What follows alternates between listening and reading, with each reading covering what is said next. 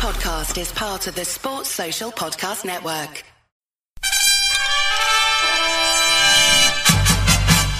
Got it! Crowd cheers. Here's Siddle. He's got it! He's got it in! Peter Siddle's got a hat trick on his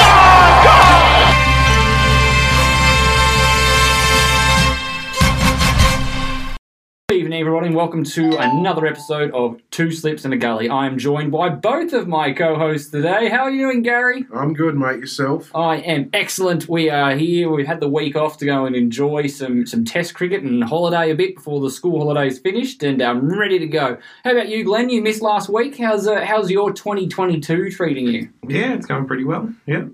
New job. But, uh, yeah, looking forward to it. Nice, nice. So, and you've it's uh, you teach music, so you've got a... Is that a new school you're heading out to? Is that what's your... Mm, yeah, yeah, just, a, well, a different town. Different town. I'm just going across the border to Orange. You're expanding your clientele base. I tell you what, you think the way um, people in Bathurst talk about people in Orange, you would, would think it's a different state. it, it is a different state. There's a lot of rivalry there. Absolutely, there is. Um, so, uh, we've got quite the cricket smorgasbord to talk about. We'll obviously be talking about that phenomenal women's Ashes test. Yeah, it was um, great. Our uh, Big Bash season has wrapped up, and so we'll get in to have a chat about that. Uh, plenty of cricket on the table. And, Glenn, I think that uh, you just were... You're wanting to offer us some, you know, two cents in regards to the Ashes. As you missed our yeah, Ashes I mean, wrap yeah. episode. I mean, it, it was a long time ago now, um, but, you know, we, we have our break, so, uh, yeah. But um, I did want to talk about the possibility that maybe uh, Jimmy Anderson, uh, as much as I'd hate to admit it, kind of conquered Australia, the Australian soils. Oh, that's, um, that's a big call. Well... Um, I've pulled up his stats. Well, you know, someone did before. Um, and uh, he's, he, a, he averaged at twenty-three. He now averages better in Australia for the Ashes than he does in England. Would, that's a really surprising stat when you really think, when you think about how good James Anderson is in England. He's, he averages yeah. over thirty-five in the um, Ashes. In the Ashes, including, you know, you'd think he'd just run right through us over in England and... Uh, he just yeah, he does it. Stuart Broad is the is the big chief destroyer of Australia when we go over to, to play the Ashes in England, and and sort of James. I know James Anderson's taken a couple of really good uh, spells against us over there, but he just never really seems to really trouble us as much as uh, a player with his reputation would. I'm I would have to disagree with you about uh, conquering Australian soils, because while his average of twenty-three looks very impressive, mm. he only ended up taking the eight wickets across the games that he played.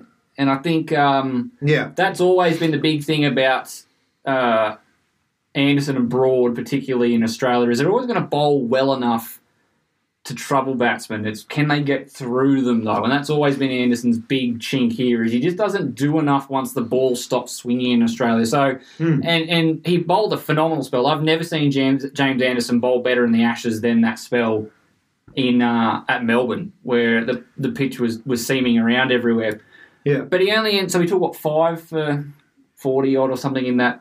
He yeah. only took three more wickets in the rest of the innings that he played combined. So hmm. while yeah, his average I mean, was could, good, you could argue his that... economy was good. Didn't go for many runs, but uh, I still yeah. think that's the big problem. Is once the ball stops swinging, once the ball stops seaming, once it gets soft, how does James Anderson hmm. contribute to a bowling attack in Australian soils? And and he still hasn't answered that question yet. Yeah, I mean, you could argue the, that um, the pressure was let off by lesser bowlers. Um, if you had four James Andersons, or with the rotation policy, maybe eight James Andersons, it would have been a very different series. Um, you know, he's uh, you know eight wickets at an average of twenty-three, um, economy rate below two. Uh, who are you going to score off? Uh, so, you know, you could argue that it, it would have been a very different series if they had, by, if, by, if, by, if not playing... eight, if not eight James Andersons, let's say. Three James Anderson quality players by, and a decent by, by the extension of that logic is you're going to have three players that once the ball stops swinging, they're going to be fairly pedestrian, which is what happened. I think if you go back through and look at those stats, James Anderson was very ineffectual in the third and fourth innings of those games, which has been his problem over the last couple of years, not just abroad but in England as well. Mm. So, so yes, it's, it was really good to see Anderson come out and, and bowl with class. Well, we, not really, seen. because now we have to listen to people going, ah, oh, well, you know, he's proved that he can bowl. I don't. Well, who, and I, now, now I am one of those people. His team lost four nil and he only took eight wickets. Yeah. So, like, you can sit there and go, we only, he averaged, you know, twenty-three runs. That's why. You know, statistics, certain statistics aren't the whole story. So, yes, you look at that in ten years' time, look back and go, oh, Anderson only averaged twenty-three in Australia for that uh, that twenty, yeah. you know, twenty-one twenty-two series. That's pretty good considering what he's so, done before. I mean, the, the but then you go into it. You know, he's a young man and he's he's learning, and uh, next time he comes, he'll, he'll have a lot more experience. Um, I'd be very surprised if we ever saw him, him on Australia. He's, talk, he's talking like he's, he's going to keep playing into his forties. If, uh, if England I mean, are serious, they can't possibly bring him back here again. They've surely got to go down a different path. They said that last time. Mm. Oh, it, it, you know, it, it'll be his last series in Australia. He won't come back. He, you know, he's well, getting sort of even, if, he, the even if he's fit enough to come back, I don't see how strategically you can bring him back. I, I don't think he's going to give up though. I, I think it's going to have to be a case of um, he just gets repeated injuries because the guy is just not.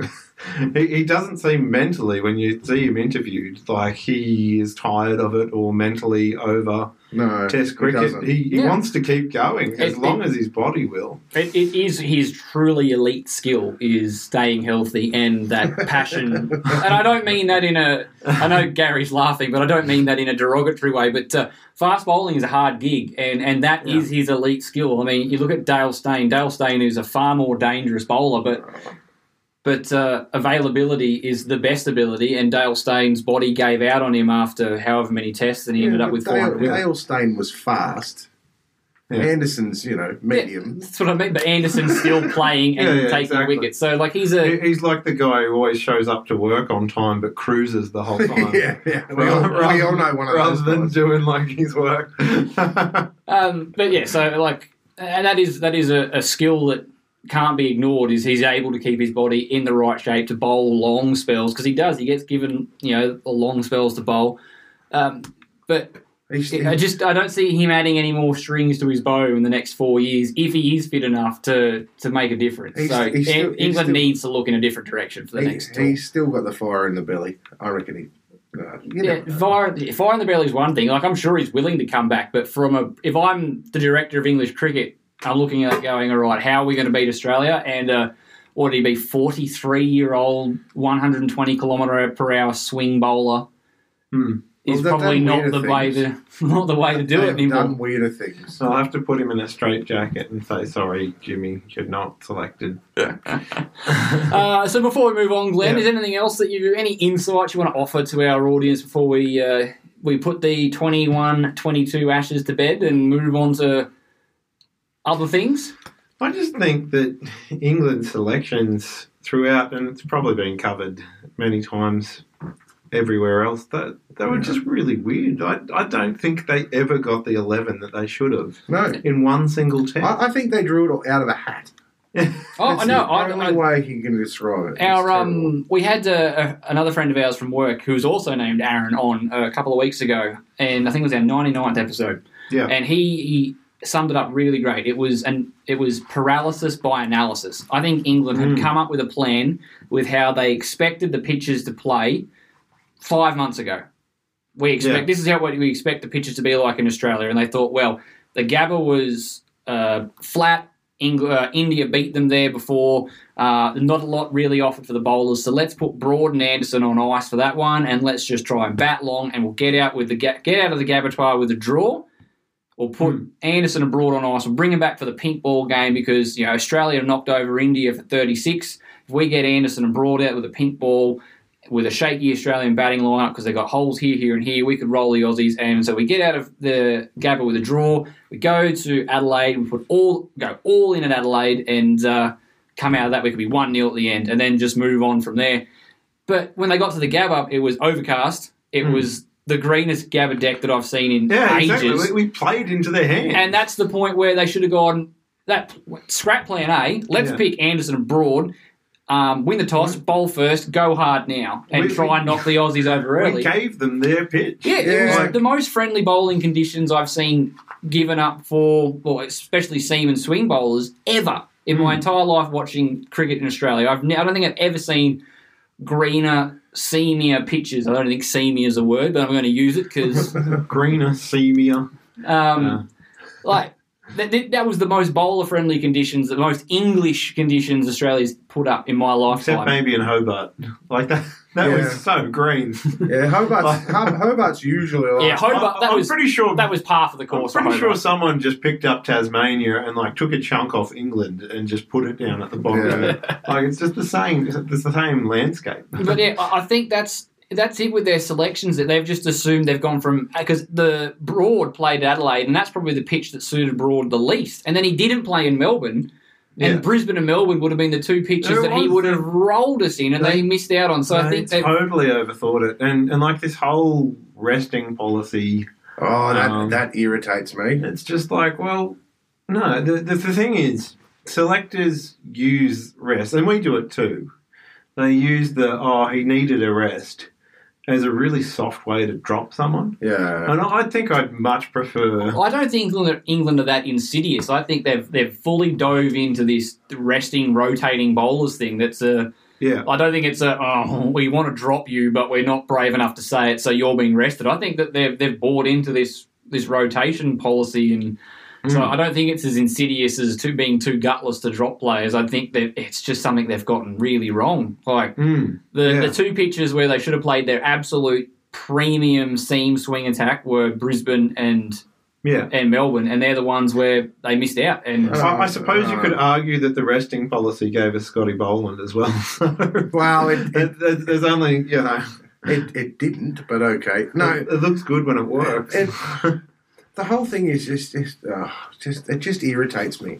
If, if as a captain, you want your best twelve, that's what you want. I don't mm. give two craps if that guy's, oh, you know, he's got a bit of a niggle. Harden up. This is Ashes. This is cricket. Yeah, live with it. Yeah, one hundred percent.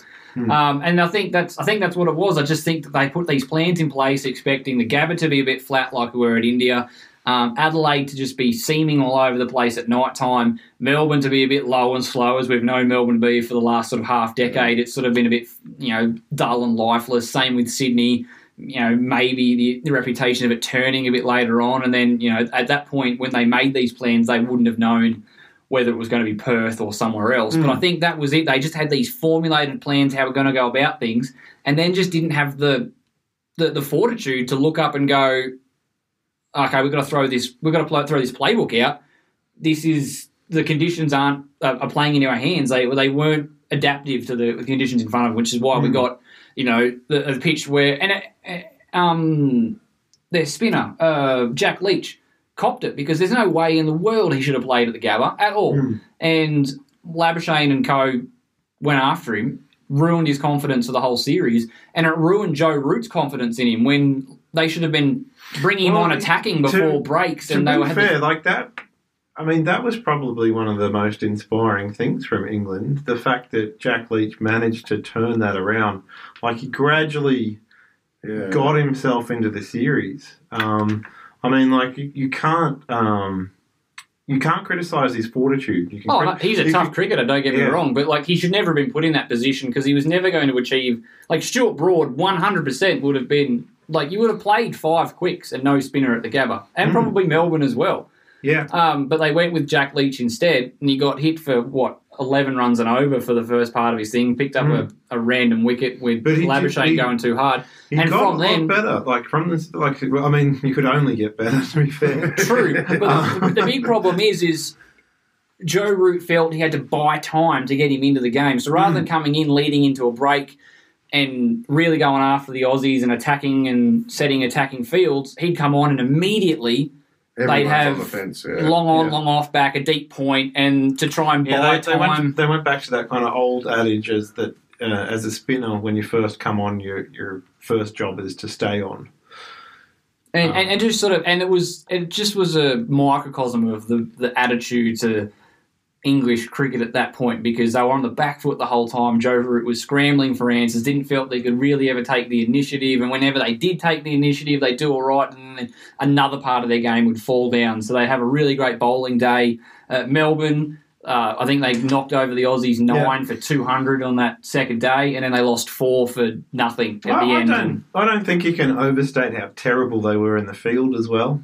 Like, oh, it was a their, their fielding and their catching made their bowling look worse than oh. than what it was. Um, oh, like, a couple of those catches that went down could have really... Yeah, well, they, really they beat the bat a bunch of times for no yeah. reward. And then, then you look at Labuschagne, who went and scored his one hundred in that series, and he was dropped four or five times. And it's just yeah. how much of a different series was if they just got their fundamental skills right and their selections right. Could you imagine, mm. instead of Leach, you know, just letting the pressure off at one end... Stuart yeah. Broad comes on to nip that ball around corners. Yeah. You imagine they take Labuschagne's catch in Adelaide and he doesn't go on to score that one hundred. So yeah, it's it's. I mean, it's one thing to, to make mistakes out on the field. It's hot, you know. You, it's a physical game. You really don't get that much time to think as a captain, as we all know, having captain. Like, it looks like you've got heaps of time, but you know there's so much going on that yeah, you can understand those those mistakes, but you can't understand. You know, experienced English cricketers sitting in an air-conditioned room thinking about which team would be best to play the, the game, and they still get it wrong mm. every time. If the, like, the, the answer's not the best team we can put together, yeah. they're wrong. Yeah, exactly. Simple. It's just staggering. Like, drop catches happen, um, poor tactics happen. Um, you know, hopefully you learn from it, but, you know, heat of the moment, you can understand it. But, yeah. Look, yeah. At, at the end of the day, that English team is not going to amount to too much if extras are going to be their third leading run scorer for a year. yeah, so until they fix that, we can talk all we want about bowl, like the, you know, batting or bowling strategies and poor fielding, but if you don't, yeah. if they're not going to put runs on the board, there's there's no amount of... you know, fielding pressure and selections mm. and right bowling plans that'll work if they're only defending two hundred all the time. Yeah. Anyway, England has been bashed, but it is fun. And we were totally right. We we both predicted four nil, right? Yeah, I think we did. We all what did. I think so, yeah. I th- I think you predicted actually a few wins to England. We'll have to go back and check the, the archives. I think we check did four nil, but I think you may have done... I think I three two or three uh, one. Three maybe three one. Yeah. With a drawing. Anyways. Well, after the break we will have a chat about an English team that isn't a laughing stock. Got it! Patrick Slowerball! Beautifully bowled! Segueing from the men's Ashes, we're talking about the, the women's Ashes now. So uh, for those of you who are unaware, the women's Ashes aren't a five test match series. They play a multi-format series. So they started off the series with three T twenties, uh, the test match in the middle, and then three one-days at the end, and they're weighted on points. So the limited overs games are worth two points for a win, and the test is worth four points for the win. Uh, so it started off really well for Australia. Um, well, not... really well. I thought England played, uh, batted really well in their first T twenty, their first knock of the T twenty. Uh, I thought their, I think it was ended up being the fifth largest run chase that Australia would have had to, if they chased it down, it would have been their fifth most ever. So it was a quite an imposing total. Uh, I thought England played very well. I thought they attacked well. It wasn't until Tahlia McGrath came on uh, near the end and knocked over a couple of the batsmen with some searing Yorkers that sort of evened the scales a bit. But then, um, they just came out in seventeen overs, got it at a canter, one wicket down, and it looked very much like, oh wow, this could be another yeah whitewash, another another whitewash. Uh, Australia looking very much in form. Uh, Meg Lanning was very good with the bat. Uh, Tahlia McGrath again announced herself as a, a legitimate uh, cricket superstar with uh, not only with a three for twenty odd, but also ninety not out, batting at three, first time batting at three for Australia, and, and got them home with some yeah, really strong hitting. ninety-one or forty-nine balls. Mm. It was an it was incredible a knock. It was a cracker. Uh, I actually had just a, a, a little bit of a dig. It didn't end up me amounting to anything because the next two T twenties were washed out. Yeah. But um, I found it really disrespectful that an international an international Ashes fixture had to take them the, uh, you know, they were opening for a domestic T twenty match. Yeah. So the women's game, the women's Ashes game, which was also was a T twenty, was the curtain raiser for a domestic. So the T V no. the T V schedule had them playing in the middle of the day, so two o'clock in the afternoon start. So we could have the Big Bash on at seven thirty at night for the, both of their games. So both the games two and three, which ended up being washed out. So it's neither here nor there at the end of the day, but. I think that if you're really going to be honest about giving the girls equality, there is no way in the world that a W B B L game Should. would would be ahead of a men international men's T twenty. Mm. No. So why would it be the other way around? If it's a like if it's an international game, it's an Ashes fixture, so it's yeah. not even a, a, a you know like this is serious stuff. It's the Ashes that should get top billing. Oh, yeah, regardless yeah, I, I of, actually agree with you. Um, yeah. And that should have got the seven thirty night game. I don't know whether or not that meant they might have got on had they.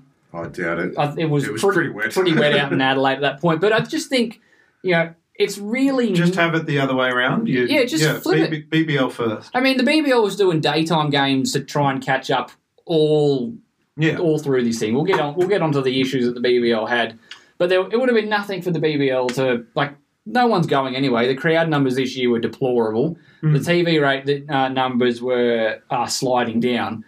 It, It, it's not really that much out of pocket for two days out of the seven hundred that the B B L's on that just, their their their night game is an afternoon game to really sort of just show that sort of solidarity with women's going, you're the international game, you're the, the Ashes fixture, you're getting top billing. So I think that um, that's something that Cricket Australia should really work on in their scheduling moving forward. That if, if they and if they're not willing to, do what they, they've done before in the men's games when men's international one-days or T twenties clash with the Big Bash and the Big Bash will take the night off.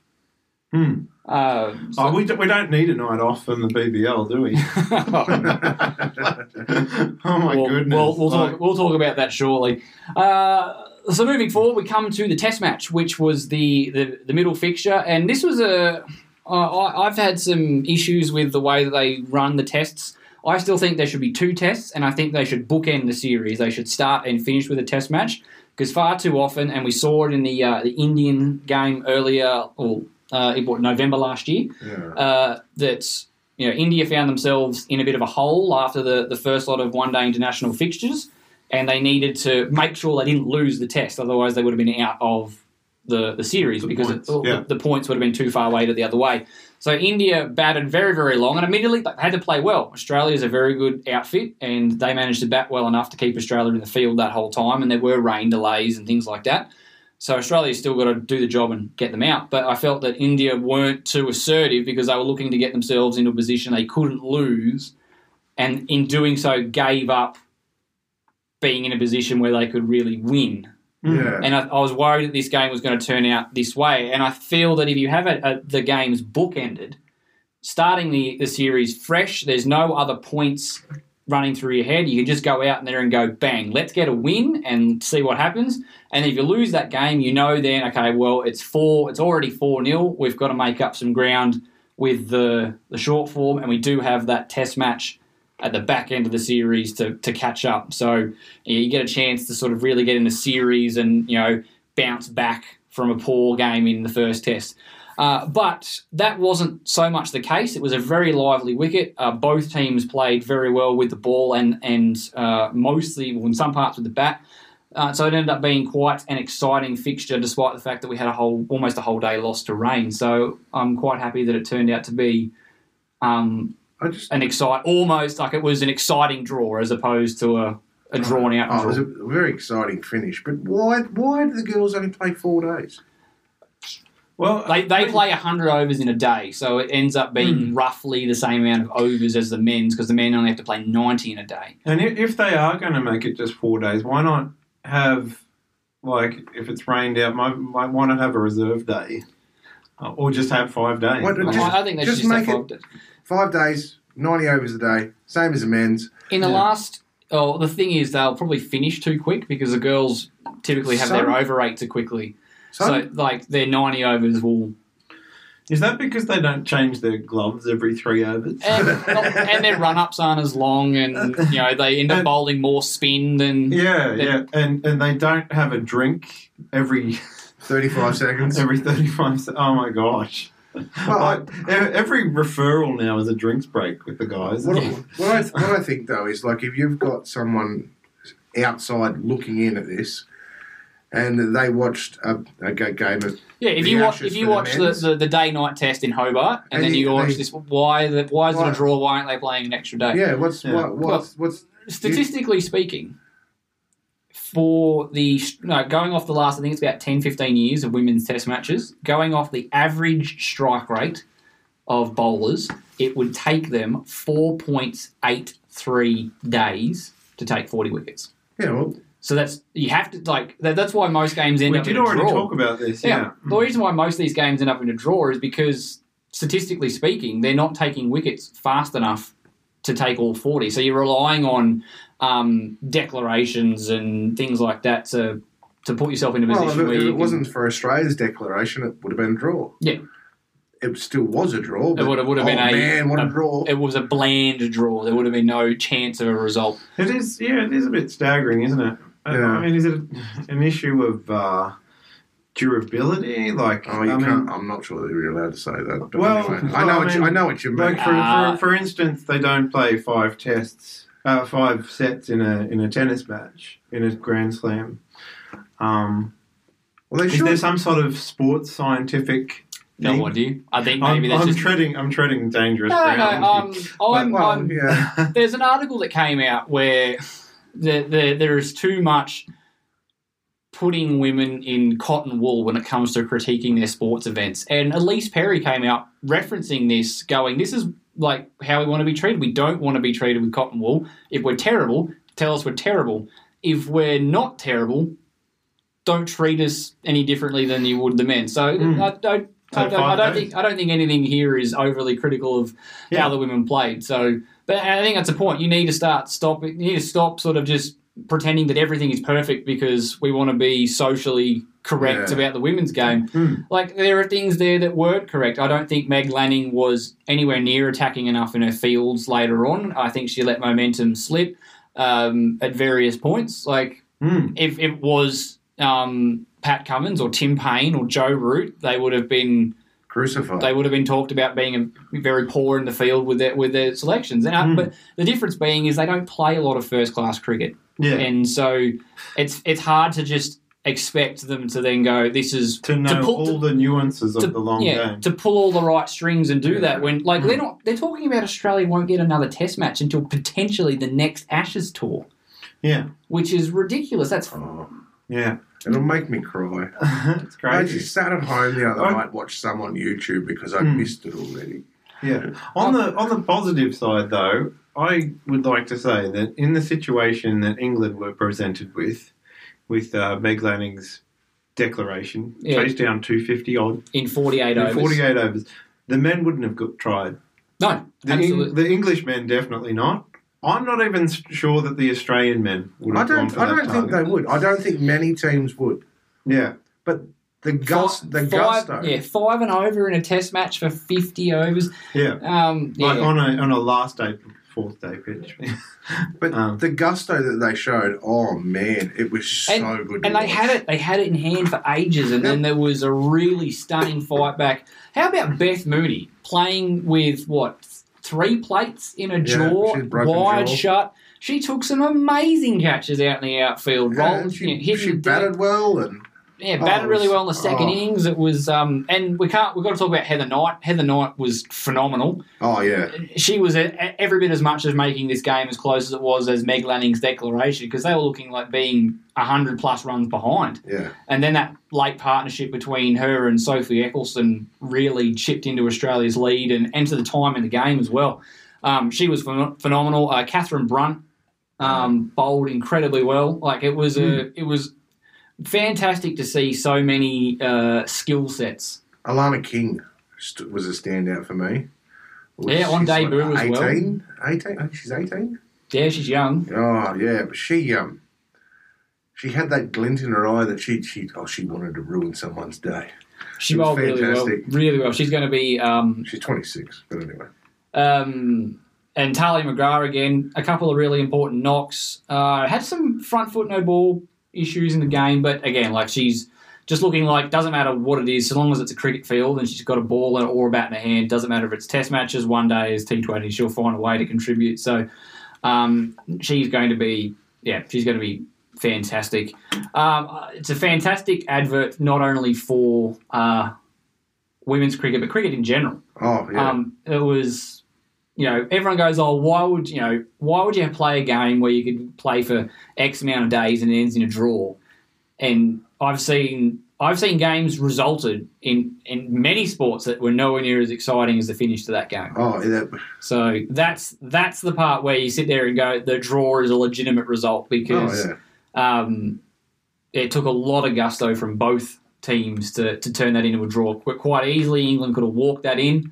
Um, won a very famous test victory, but Australia fought with tooth and nail to get back into the game to the point where England then finally had to yield and go, um, yeah, this is this is a bridge too far. We cannot risk losing this game. If we lose this game, we lose the Ashes. So they yeah, discretion is a better part of valour, and they live on to now try and knock over the Aussies in the one-dayers, which will be kicking off very soon. So well, they, they shut up shop with three overs to go. They they shut up shop two, when um, two. when they were nine down. So yeah, when, Char- when Charlie Dean got out, that was that it. was the forty or the last ball of the forty fifth over. Mm. So that's two overs. They just oh, I, I feel nah. and I and I will be critical of Lanning's captaincy here, the same way I'm critical of Pat Cummins' captaincy. Although I think someone told me that I Sydney in Sydney where yeah. he couldn't use quick bowlers at the death because I was like, I get that Smith yeah. just took that wicket, but why is Cummins not bowling at James Anderson? Wow, it was a um, light. Apparently, that I didn't realise because I was watching at the uh, the local dribble yeah, drinking emporium and the volume was down on the T V. The local dribbling emporium. That's a few drinks in. That was, yeah, that's after a few drinks. Yeah. Um, but I think I feel that um, she should have gone to Elise Perry or Darcy Brown or someone to play yeah, that last was, over was, against the, their number eleven, who looked like a genuine number eleven. She looked oh, yeah. like she was just, that's it, I'm... I'm having no part of this. It's just dead batting everything. And I just think that extra pace would have been... Like, if you're a number eleven and you just want to block everything, you want spin on a wicket that's not really biting. Like, it was a bit there, but it was not, it wasn't it wasn't enough to make you go, wow. Well, yeah, she wasn't turning around corners. Um, you'd rather have that because it's slow through the air and you can really spend your time judging whether or not you have to play it or leave it, whereas you've just got a bit of extra pace... You never know. Pace does funny things to yeah. to, to batsmen or batters, I should say. So, um, mm. yeah, I feel that that was probably a misstep. Um, and if there was no light issues, it would have been a misstep from Pat Cummins as well not to take that final over. So, but again, that's why I think that they should be playing more tests. I think every time you have a multi-format series, it should be bookended by tests because at the end of the day, too, we want to be giving young girls every opportunity to wear the baggy green. Oh. We're, we're making the baggy green out to be this iconic thing, and it is. It's it's iconic of the Australian sporting landscape. Mm. And at the moment, you could be, you know, a set of twins, mm. Annabelle Sutherland and Will Sutherland. If they both make the Australian team in the same year, both get the baggy green um, for the same year. Will Sutherland will play. Will have the opportunity to play ten times as many Test matches oh, as yeah. and then as Annabelle will easily. Yeah. Like they did two thousand twenty. Seven, six, seven, I think, is the next time that we could have. Because yeah. yeah. I know two thousand twenty-four, yeah. twenty-five, I think, or twenty-five, twenty-six, because we'll play an Ashes test over in England. Yeah. And then the next following Ashes tour over here, which would be, what, a year and a half after that. So that's twenty-three. So, yeah, twenty-four, twenty-five. It's too far away, Aaron. That's, that's ridiculous. And mm. uh, I think that's something that the I C C needs to be looking at as well, because we've got South Africa and the West Indies and New Zealand, I think, are the teams coming over to play in Australia over the next two summers. Oh well, I think there might be another one, but you know, they're, they're all they've all played Test cricket. They've all fairly strong in the One Day International and T twenty tournaments. Why are we not forcing more of these teams to be playing more first class cricket yeah. at an international level? I mean, I mean, we're us and England are two of the best teams for in terms of women's domestic cricket, and we're not even playing a, a super established first-class competition. Yeah. So I, I think that's a step that um, if women's tests is something that want to be around for the long haul, they need to get more teams playing them. Well, on a, on a lighter note, The only husband and wife team to wear a baggy green. Never really thought about it until I was actually watching the test. I'm like, that's really cool. Mitchell Starc and Alyssa Healy. Yeah. He was, is... there. he was there at the end looking rather stressed. Oh, he looked really stressed. Mm. And, and on a lighter note, before we move on to talking about the Big Bash, have you heard that um, Shane Warne has now denounced the legitimacy of um, the Allan Border Medal? Thinks that it's just a participation award and no I, one decent's uh, ever won it. I, I Did you make that up? I, I did make I that up. It yet. No, I was just uh, a big congratulations to Mitchell Starc after, like, let's face it, we were very critical of him over his, uh, his last year. I never which, stopped believing him. Um, anyways, I think you'll find I was the one that never stopped believing. You had him thrown out already. I did. I um I acknowledge that he was well below par, but he yeah. should be given every opportunity to come back. But it, and he did. He struggled. He struggled mightily. And I think anyone who's even the most ardent Starc supporters would be going, yeah, he's that Indian series and and leading up to that, he wasn't very good. But uh, I think that's reward for a lot of hard work. Um, you know, letting a lot of money go. He's stayed out of the I P L for uh, quite a few editions of it now, trying to get fit, trying to work on his game, trying to make sure that he's the best player that he can be for Australia, playing in the winter tours where yeah. Warner and Smith and Cummins, et cetera, and Maxwell and all those guys, you know, exited stage left to go and play in the I P L and et cetera. Um, you know, other than the World Cup final, he did have a, a pretty solid World Cup in conditions that didn't really suit him, and then was one arguably one of our best For, oh. the, for the the test matches. So I think the best first ball of a test match I've probably ever seen. So except well, maybe Harmison. So well done to Starkey uh, for winning that. And I love that the internet collectively, rather than congratulating Mitchell Starc, everyone's comment after seeing Mitchell Starc win it has all been slagging off Shane Warne. Yeah. Um, it, it is just wonderful to see those rare moments when the internet unites Yeah. perfectly and everything meshes and you feel that everything's right in the world and we could cure world hunger and cancer and all these things because the internet is just unified on one thing and it's just sticking it into Shane Warne because he's been slagging off Starc all summer, and at the end of the day, the end of their careers, it'll say Allan Border medals, Mitchell Starc one, Shane Warne zip. It's got him! Knocked him over! The pressure was too much! All right, moving on. Big Bash, the eleventh edition of the Big Bash has wrapped up, and it was, I think it was a bit of a mixed bag, to be honest. Uh, there was some quite enthralling cricket played, there was quite some ordinary cricket played, and then, of course, it's another series where the Big Bash organisers just couldn't help but get in their own way. Mm. Uh, I think that, yeah, there was, it's just uh, just one of those ones. I think this is a really watershed moment for the Big Bash this season. I think they've really got to look long and hard about how they're doing things moving forward. But let's start with uh, with positives. So the Scorchers have become the winningest franchise in Big Bash history with their fourth title, knocking over uh, the Sydney Six. I'm not going to say Sixers because that would imply their whole team was there. That uh, was yeah. a very injury-ravaged and COVID-ravaged Sixers side. Uh, I thought at four for twenty-five it was odds-on to be a Cinderella story for the ages, but it wasn't yeah. to be. Mm. Uh, Laurie Evans and uh, Ashton Agar really got that team oh, out of trouble. The Scorchers just batted so deep. Like, you're, no. you're like, oh, yeah, good. We got Curtis Patterson. We just got we got Josh Inglis out. We got Mitch Marsh out. Who, I'm not sure who was at four, but then you got Laurie Evans and Ashton Turner. Yeah, they just kept going.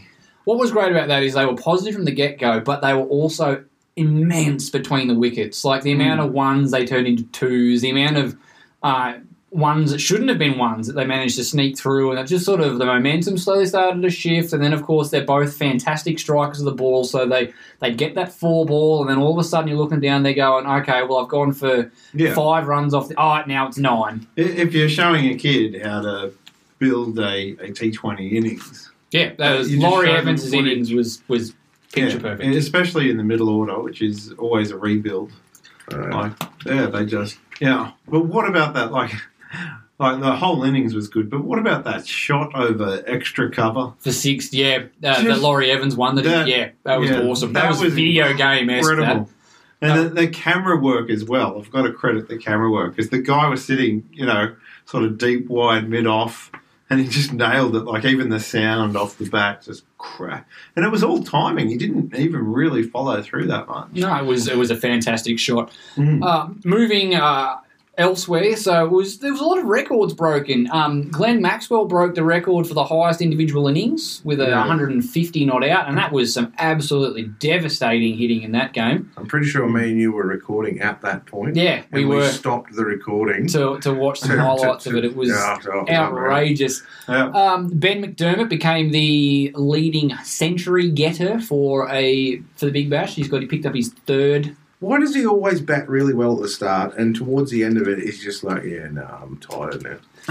oh, he had, he had runs the whole way through. I just think we get caught up in how amazing he is when he has those big innings, but he was always sort of well above the the strike rate, did his job, he's going after the ball early, got a start, would have liked some bigger contributions towards the end, but I don't ever think that he sort of just forgot how to bat. I think there were times he just, you know, it's the nature of being an aggressive T twenty opener is sometimes you're going to sky one up in the air and get out for mm. not many. Um, Matt Short also for the Adelaide Strikers, a breakout season for him with bat and ball, would open the batting and bowling quite a lot, and he ended up being the fourth leading run scorer, on, on just shy of five hundred runs for the series, uh, a strike rate of one hundred fifty-five with uh, three fifties. Yeah, he's a very handy twenty twenty player. He's very versatile. Um, um, he bowls some good off-spinners that don't spin. Um, they're the best kind. And they haven't worked it they haven't worked it out yet. I think he does. He must get drift. He must get a bit oh, of I drift. Get, I get drift. He should be able to get drift. Yeah. and um, turn. One of the players, well, there were two particular players that I'm very impressed and very excited about moving forward into the Sheffield Shield season, because I'm hoping that this sort of exposure and um, being able to score some runs at this level will mean that they're confident moving forward into the Shield season. Is um, one of them being Jason Sanger from the Thunder. The Sausages. Um, mm-hmm. He uh, he came out, oh, I think he missed the first three games, and it wasn't until um, that uh, oh, there were some injuries that came in, and he, oh, he came in about at the three, yeah. and then a couple of games after that, um, he ended up captaining the squad. And he had a phenomenal series, four hundred forty-five runs, a top score of ninety-one not out, averaged forty-nine, uh, strike rate of one hundred thirty, three fifties, handy leg spin at times as well. He's really announced himself as a a player, a real candidate uh, for player of the future. I mean, he was on the on the scene a little while ago. He captained the under nineteen World Cup side. Uh, I think he scored a, a an Australia eight hundred against England, and they were talking about him being the next Ricky Ponting, and then he sort of hasn't quite made that consistent leap into Shield cricket, though we did see him yeah, score one hundred yeah, at, uh, pretty good. in Wollongong, which was a great innings. And I think now he's come out on the on the, the big stage at the Big Bash. All the lights are on, all the cameras are on him, um, everyone talking about his game, and he's you know a young man, twenty-one, twenty-two, and he's really stood up strong, captained his, his side well, and um, yeah, really announced himself as a, a potential player for, for the future. I wouldn't even be upset. I'm not suggesting that this is any way feasible, but I wouldn't be upset if Australia went for a real smoky and picked him on the tours to Sri Lanka and India, being that he is a, a young up-and-coming batsman who can bowl some leg spin just to you know just yeah. to get him in the squad, see what he's all about. I don't think he's in any danger of actually playing they've, a they've test. They've already picked the squad for Sri Lanka, have they not? Uh, no, that's for the T twenties against. I'm talking about all the right. tour to Sri Lanka later on in the year. Oh, right. Okay. Um, yeah. Because, uh, yeah, he's a decent middle-order batsman. He's obviously a, a really great young cricketing mind, got lots of skill sets that would be handy over in those conditions. He, might, I, he might need to work on his fitness, but, yeah, he's, he's um, all right. But I, I don't think that's, he's in any danger of that for this tour. But I wouldn't be upset. I wouldn't be sitting there going, what? How could you do that? Like, it could be just a sort Why of... Why would you leave out Jimmy Anderson? Investing in the uh, in, in the future, because I think he's going to be a, a really good player for Australia in years to come.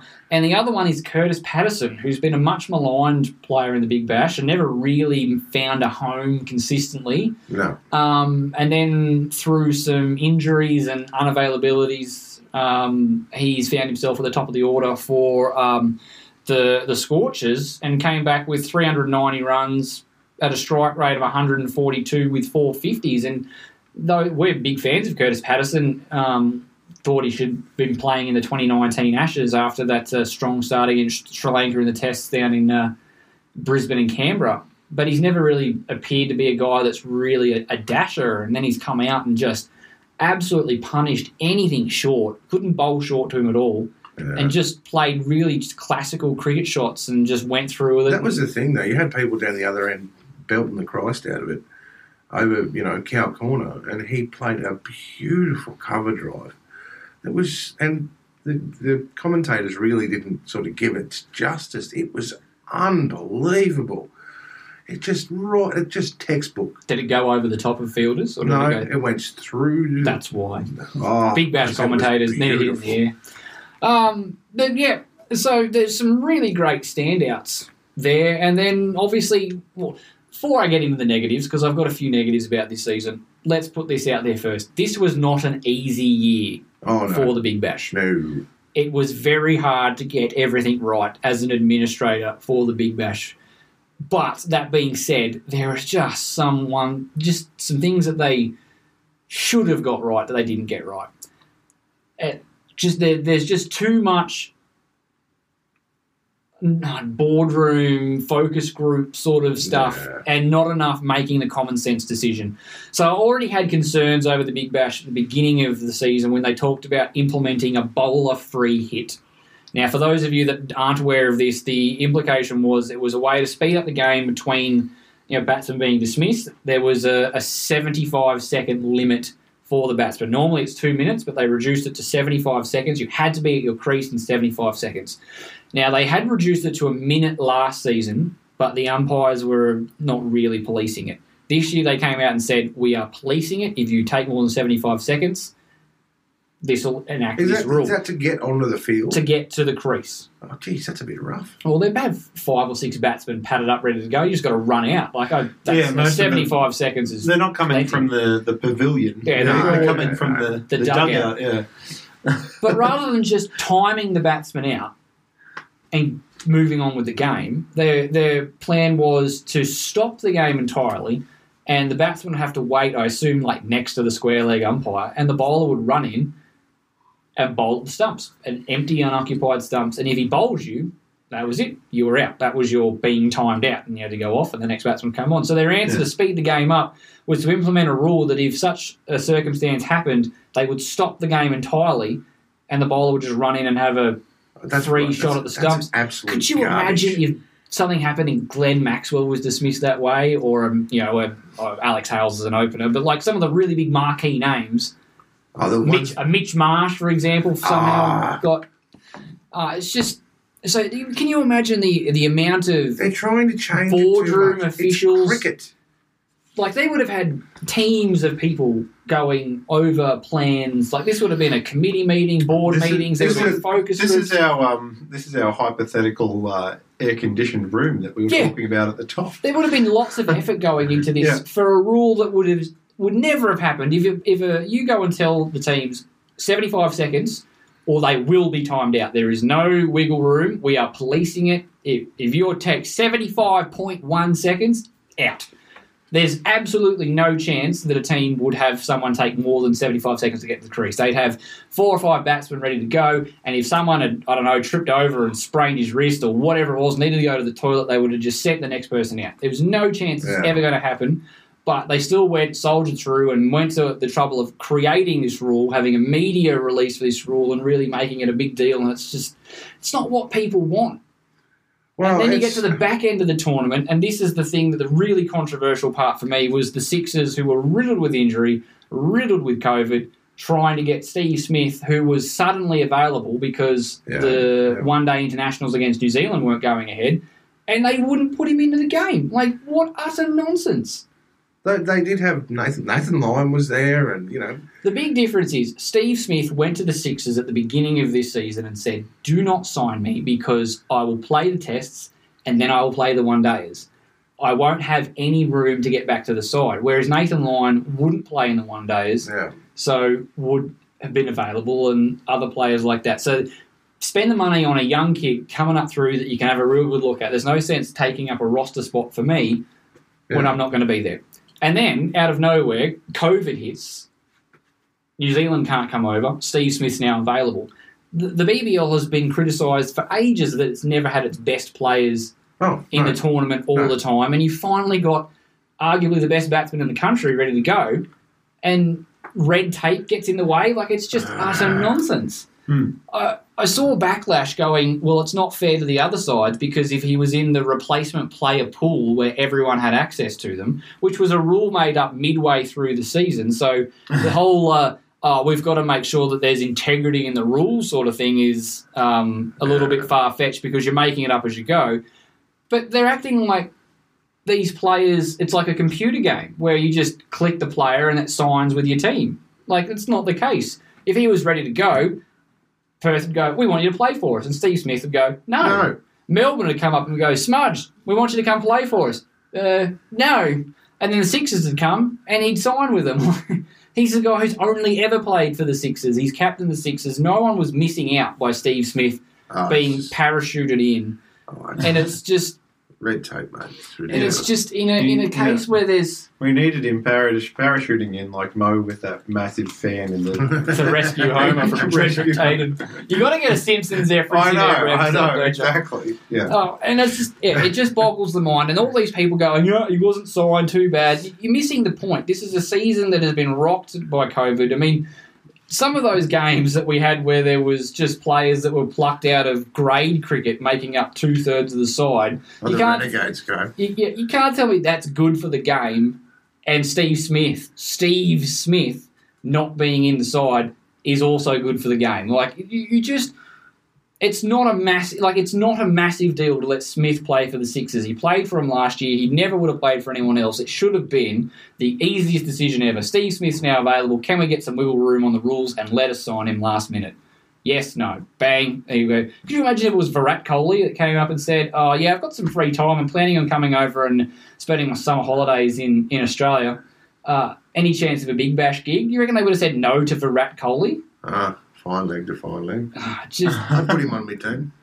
It's just, it's just silly. And then, and then things like the Stars having to to play games riddled with COVID, but then other teams would get postponed. Yeah, I just, just there was a Scorchers game postponed. For every good thing the Big Bash does, it trips over its own feet later on. And I think that um, this is a moment they've really got to start really thinking about it because oh. Peter Siddle's come out now and said it's too long, yeah. adding to the chorus of other players and officials and commentators that say it's too long. And anyone that watches it, it's All too the fans, long. the most of the feedback from the fans is it's too long. Rashid Khan has come out and said that it's too long and he'd really like to play the whole tournament. And, like, like this is, like, that's really, this is where he's made his name. Yeah. So if he's his saying... Domestic, like, these domestic franchise T twenty comps is... Yeah. What, butters his bread and he's now oh, biting the hand that feeds him a little bit. Uh, like, if how many more times do they need to be told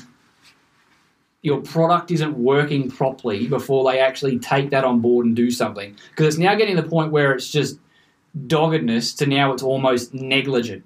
Because when you're getting, because at the end of every year, it's the same thing. There's a chorus of players that will come out and say, yeah, it's a good tournament, but it probably stand to be shorter. Commentators coming out, it could be shorter. So I think, and when you're looking at the T V rights deals and or the T V uh, attendant, the viewership and the ground attendance, since they've, you know, expanded it out to, what, fifty plus games, everything's been slowly trending down and it's been trending down towards the back end of the tournament. I mean, mm-hmm. Melbourne, for example, like to talk about themselves as being sport nuts and want to go and watch everything. Did you see Marvel Stadium yeah. during the final? It was empty. Yeah, pretty much. Um, yeah. And this is like this is where Melburnians, if it's on, we'll watch it. Lawn bowls, yeah, we'll fill out stadium. And then they couldn't be bothered to come to the premier. Well, they like to talk about themselves as the B B L like talking about themselves as the second best franchise tournament in the world, which is not the case. Uh, but no. if you're going to be the second best and you can't even get... As in the second best cricket franchise tournament, yeah, okay. so yeah, out of the I P L, right, yeah. uh, okay. B B L, NatWest, T twenty Blast. I mean, you know, you can, I, you I wouldn't, you can inform the N F L or something like that. I wouldn't even say they're in the top three. I, I would think at the moment you probably got to think it's I P L, um, the bang, uh, the um, uh, the Pakistan Premier League looks awesome. I don't know yeah. if you guys have been watching any of that, but it's looked really solid. And I'm probably the NatWest T twenty Blast is probably the mm. The no, next I reckon one. The I think I think we're on level with the Caribbean yeah. Premier League. Yeah, I, I, I actually think they're probably the, better uh, than us. And the American Premier League, surely. The minor league cricket. It was good, man. There the was some. League. there was some. There was some good stuff in that. Yeah. Um. But yeah, I think this is the point. You know, t- all these like T V deals are going to be looking at going. Well, you guys have been on a downward trend for the last like four or five years, and that, that's that's where money starts to dry up. You're not going to be able to fleece them for much more cash because you're looking at going, well, you're not attracting as much of a viewership as you were, so here's less money. And the Big Bash is the the golden goose of Australian cricket. It's, you know, paying for stuff. So they've got to really look after it. And I think that there's a lot of fatigue in this tournament. Um, people are getting less and less interested in it. Like, I used to watch as as close to every game as I could and as close to every game as I'd be allowed to by my significant other without getting into trouble. But there were times this year where a game was on, I'm just like, I've got no interest in that game. Yeah, it's it's a little bit like, I, I watched the one last night, but I'm not going to watch tonight's one. It's, I'll, it's, I'll watch the K O Mini on that in the morning. Yeah, it'll take me fifteen minutes to watch it sort of thing, so I have something to talk about. Like, I, I, I reckon Monday, Wednesday, Friday, doubleheader on Saturday. That's the week done. Well, that's always a big argument I've had when it comes to our local football codes here in Australia is that they smash it all out over the weekend. And you're sort of burnt out with football by Sunday afternoon. You're like, wow, that was hard. I've watched so many games of footy. And then, you know, Monday, Tuesday, Wednesday roll around and you're like, man, I can't wait for the footy to start this weekend. Yes, you get time yeah. to miss it. Um, admittedly, it's difficult because they've got to strike a balance because all these tournaments run every day because you can't afford to have it on the weekend because these imports are bouncing around to various different yeah, tournaments. Yeah. So... Um, but, yeah, they, they've got to do something. They've got to uh, – I, I think that there was a report saying they're finally going to be looking at things like that, and I think that's really important for the Big Bash. That they've to safeguard their own future, they, they've got to acknowledge that what's going on now isn't necessarily working as well as it should, and they need to be identifying ways to move forward. And ways to move forward aren't bringing in a super sub or like a oh, – no super sub. No bloody half-time drinks break. It's twenty overs. I'm in my forties and we play seventeen before we have a drink. And, yes, I'm not as athletic as they are. Yeah, However, but you're also not having someone run a drink to you every no, five overs. No. They've and, all got drinks around. If you're fielding on the boundary, you're, you're having a drink every over. And it's the thing is, like, it's just it's it's ridiculous. It, just stop it. It's all, all, all about uh, half-time break. Jam as many ads as we can in there and go from there. Yeah, that's what it is. It's a marketing ploy so you can Stop make it. More commercials. Uh, I don't know the best way to fix it. Ideally, I think you're right. I think a weekend tournament, so Thursday, Friday, Saturday, Sunday, smash the games out then. And like the football, like football has been successful in Australia.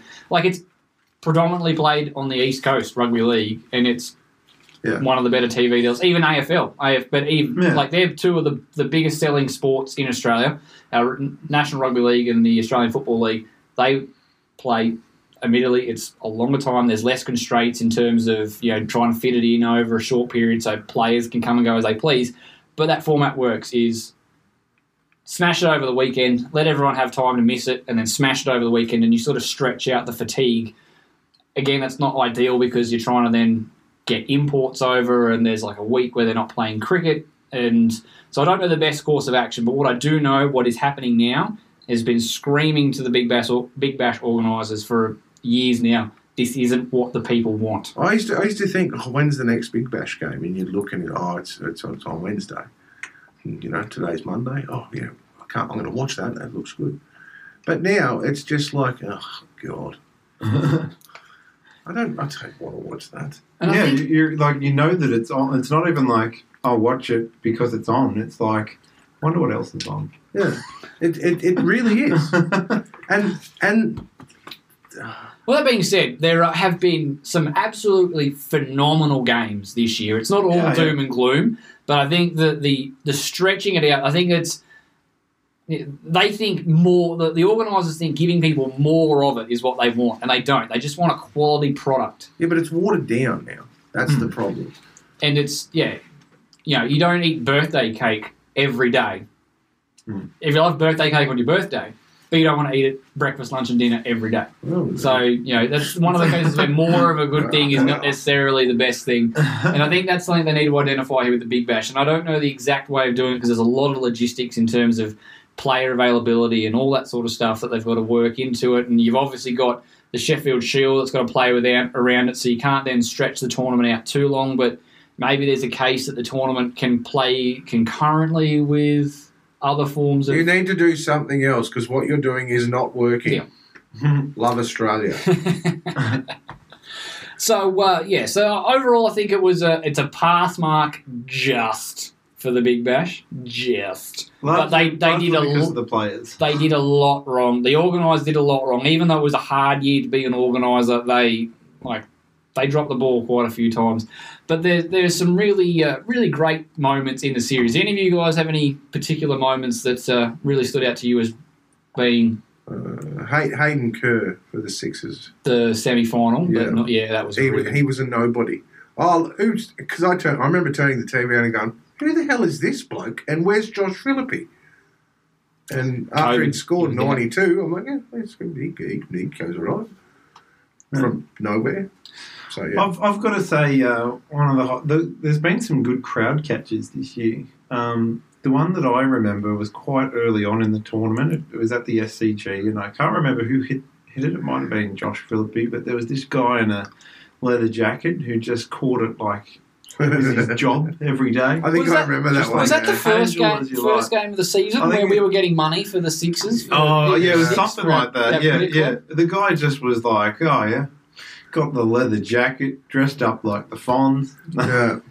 Caught um, it, done. Yeah. Excellent. Yeah. Um, I think mine is just for being an iconic, just sort of easily like photo, video grab for how good the tournament can be. Was that uh, Fraser McGuirk catch on the boundary where he's oh. that, that running mark style catch right on the rope? Yeah. And I think that was the first game of the season too. And I was just like, you cannot like. You couldn't script a better a highlight no. for a highlights package for your tournament. That was awesome. It was one of the best catches ever. Glenn Maxwell took a great one just over his shoulder where he just sort of stuck the mid out but just landed his hand, mm. which was, when we're looking at sort it... Sort of Jordan Silk style. Yeah, no, it wasn't yeah. even that. He just sort of was running. He didn't sort of just sort of like a little leap. It wasn't even an athletic leap. Just stuck his... And it just fell into his hand. Yeah. Like, it wasn't as exciting as the Jordan Silk catch or the Fraser McGuirk catch, but it was... arguably even more difficult, but doesn't quite yeah. translate to that super exciting it, it highlight. It sounds a bit like that Fatty Vaughton catch, which they uh, yeah. roll out every so often. But uh, that, yeah, that for me, I just it, it was really great. Great young player taking a super athletic catch on the boundary. It was really impressive. I mean, there's so many other things. The big twin McDermott hundreds, back-to-back games. Yeah. Um, I think the second one was the most impressive one where he was actually – it was a tough start. The ball was nipping around and they bowled really well. They took a few early wickets and McDermott was going at about a runner ball for his first sort of fifteen or sixteen and then just went, cool, all right, I figured out what the pitch is doing now. Bang, bang, bang, bang, bang, bang, bang, bang, bang, one hundred. Mm. Thanks, guys. Thanks for playing. Supercoach captain that week. So uh, Peter yeah. Peter Siddle took the most wickets. Yeah, is that right? Uh, yeah, Siddle was the leading wicket taker. Um, he's still he's going to go around again. He's the old, yeah. old banana man screams again. He yeah. he's, hasn't lost anything except probably pace, you know. Probably about twenty kilometres. yeah. Um, yeah, so Siddle, he took thirty wickets. Uh, Hayden Kerr, we're all talking about him for his um yeah. uh, his ninety, but he actually was the second leading wicket taker with twenty five wickets at fifteen, and. Uh, I'd like to give a shout out to to someone who probably didn't get quite uh, enough attention. You know, he had quite a lot of attention last year, and then it's quite easy for a young player that's jumped on the scene, has no one's rarely seen him before, does a good job to really sort of fall back to the pack. But uh, Tanvi Sanger, I felt, was um, sort of his sophomore year yeah, was just as yeah, impressive. Yeah. sixteen wickets uh, at seventeen, went at six point eight runs, which is I think there's only two. Two players who've taken more wickets at a better economy than him, and he was, you know, your attacking leg spinner. One of them was Rashid Khan, who is like yeah, the poster boy for yeah. for T twenty bowlers, and the other was hang on, actually, I think that's it. Um, oh, Ben Dwarshis by point oh five how good of, was, how, of an economy rate. He's a great batsman. Oh, yeah, how good was that? Oh.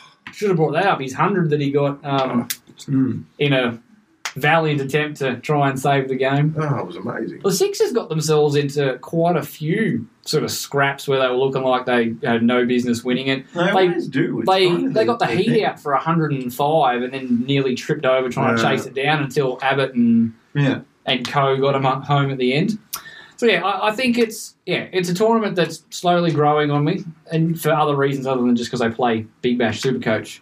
Yeah. But uh, it's now they've got to the point where you're almost at critical mass. You're, you're getting to the point now where you're getting some quite prominent players really commenting on the structure of your tournament, and they need to be proactive here. Yeah. And um, and with the issues with COVID as well, I think they need to be a bit flexible in terms of player availability. Uh, uh, they can't have the Steve Smith problem happen again. They need to go away from the drawing board and put in a loophole in the rules that allows Australian Test players, if they suddenly become available, to play. Oh, it, it just won't happen again.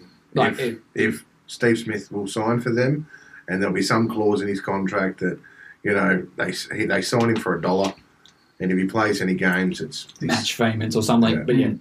Um, yeah, if it's even if, like, you nominate Test players that are going to be unavailable and they don't take up a roster spot until they play. Yeah. So you get to the point where, okay, Steve Smith suddenly become available, you now have to drop someone from your, mm. you know, some bench player that hasn't got on the field yet from your squad to make up for it. But, yeah, there just there has to be some infrastructure in place that allows yeah. players like that who have looked at the schedule and went, there's no way that I'm going to play, so I'm not going to bother. Right. Oh, wow, actually, New Zealand cancelled. Hey, I've got some weeks free. I'm ready for a game. And they go, nah, sorry. Look at the rule here, mate. Can't play. That can't happen again. That that's it's no one, no one except Scorchers fans think that that was the way that should have been run. One of my mates is a Scorchers fan, and he said it's wrong. Steve Smith should be there. Yeah. Like and other tournaments are just sitting there, just gobsmacked, laughing at us, going, "How is a tournament that almost never has the big names from your Test side playing?" saying no to Steve Smith, like it's just yeah. ridiculous. Cool. Well, I think that will uh, wrap up our episode. I think we've uh, covered everything we need to cover. Yeah, it's been I agree. It's been good. I think by the time we record again next time, the O D Is for the women's Ashes will be done, so we can hopefully be holding two urns and not just the one. Mm. And send England away with nothing. Oh, that's what they do. So far, all they've got is three, four draws between their men's and women's side, and two of them have been washouts. Hmm. All of them have been rain affected. Yay! So we're hoping for some dry weather and some excellent Australian cricket, and uh, we'll get away with two Ashes. And then uh, I think the girls have got a World Cup to look forward to moving forward from there. So we might have a chat about that. I think they've released the World Cup squad moving forward, so we'll have a look in and have a chat about that sometime soon, I'm sure. Uh, good luck to the under nineteen. Uh, yeah, they've got their semi-final against India tonight. I think that their warm-up game they got roundly spanked by the Indians, so hopefully they've uh, uh, put that behind them and playing some good cricket, so... It'd be nice to win another, under, you know, add another World Cup to the uh, to the cupboard. We'll have to build a bigger cupboard at this point. Yeah, big cupboard. All right, guys. Thanks very much. Thanks for listening. Uh, and uh, until next time, bye for now. See you guys. Bye. Over. Sports Social Podcast Network.